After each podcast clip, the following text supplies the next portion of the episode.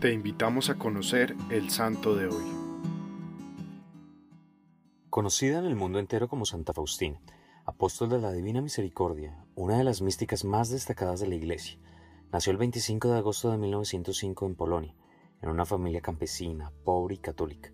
Fue la tercera hija entre diez hermanos. En el santo bautismo recibió el nombre de Elena. Desde pequeña se destacó por su piedad, amor a la oración, laboriosidad y obediencia, y por ser muy sensible a la pobreza humana. Aunque su educación escolar no duró más de tres años, en su diario supo expresar de forma clara, simple y precisa todo lo que quería decir, sin ambigüedades. En el diario describe algunas experiencias de su infancia. La gracia de la vocación a la vida religiosa la sentía desde que tenía siete años. A los siete años oí por primera vez en mi alma la voz de Dios, o sea, la invitación a una vida más perfecta. Aunque no siempre obedecía la voz de la gracia, no tenía contacto con nadie que pudiera explicarme estos asuntos. Cuando tenía 16 años, abandonó la casa familiar, mudándose a otra ciudad. Trabajando como secretaria doméstica, ganaba dinero para su mantenimiento y para ayudar a sus padres. Mientras tanto, el deseo de ingresar en una orden religiosa maduraba poco a poco en su alma. Sus padres estaban en contra de esa decisión, así que Elena intentaba callar esta vocación divina.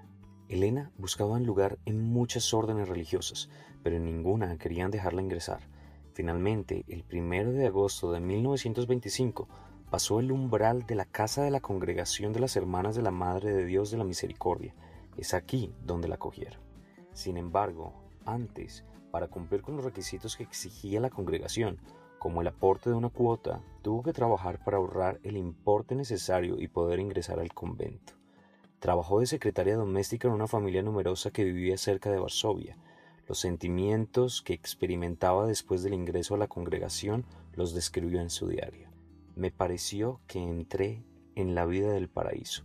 De mi corazón brotó una sola oración, la de acción de gracias. En la congregación recibió el nombre de Sor María Faustina. El noviciado lo pasó en Cracovia, donde en presencia del obispo Stanislao hizo los primeros votos y cinco años después los votos perpetuos de castidad, pobreza y obediencia. Trabajó en distintas casas de la congregación. Los periodos más largos los pasó en Cracovia y Vilna, trabajando como cocinera, jardinera y portera. Para quien la observara desde fuera, nada hubiera delatado su extraordinaria y rica vida mística. Cumplía sus deberes con fervor. También cumplía rigurosamente todas las reglas de la congregación estaba siempre recogida y silenciosa, pero a la vez era natural, alegre, siempre llena de amor benévolo y desinteresado hacia el prójimo. Tras el primer año de noviciado, le vinieron experiencias místicas sumamente dolorosas, la noche oscura del alma. Luego llegaron también sufrimientos espirituales y morales relacionados con la realización de la misión que le fue encomendada por el Señor. Sor Faustina ofreció su vida a Dios por los pecadores, para salvar sus almas y con este propósito experimentó diversos sufrimientos. En los últimos años de su vida aumentaron las dolencias de su cuerpo, desarrolló tuberculosis que atacó su cuerpo drásticamente. A causa de ello, fue internada dos veces en el hospital durante varios meses. Extenuada físicamente, pero madura espiritualmente y unida a Dios, falleció en olor de santidad el 5 de octubre de 1938, a la edad de 33 años, la mayor parte de su vida la había pasado en el convento. Ahora quiero que escuchemos lo que Dios nos enseña a través de esta gran santa. Has de saber, hija mía, que mi corazón es la misericordia misma. Desde este mar de misericordia las gracias se derraman sobre el mundo entero. Ningún alma que se haya acercado a mí ha partido sin haber sido consolada.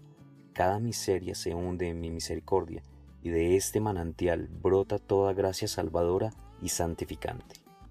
Oh Jesús, que hiciste de Santa Faustina una gran devota de tu infinita misericordia, concédeme por su intercesión, si fuese esto conforme a tu santísima voluntad. Yo, pecador, no soy digno de tu misericordia, pero dígnate mirar el espíritu de entrega y sacrificio de Sor Faustina, y recompensa sus virtudes atendiendo las súplicas que a través de ella te presento confiando en ti. Así sea. Cristo Rey nuestro, venga tu reino.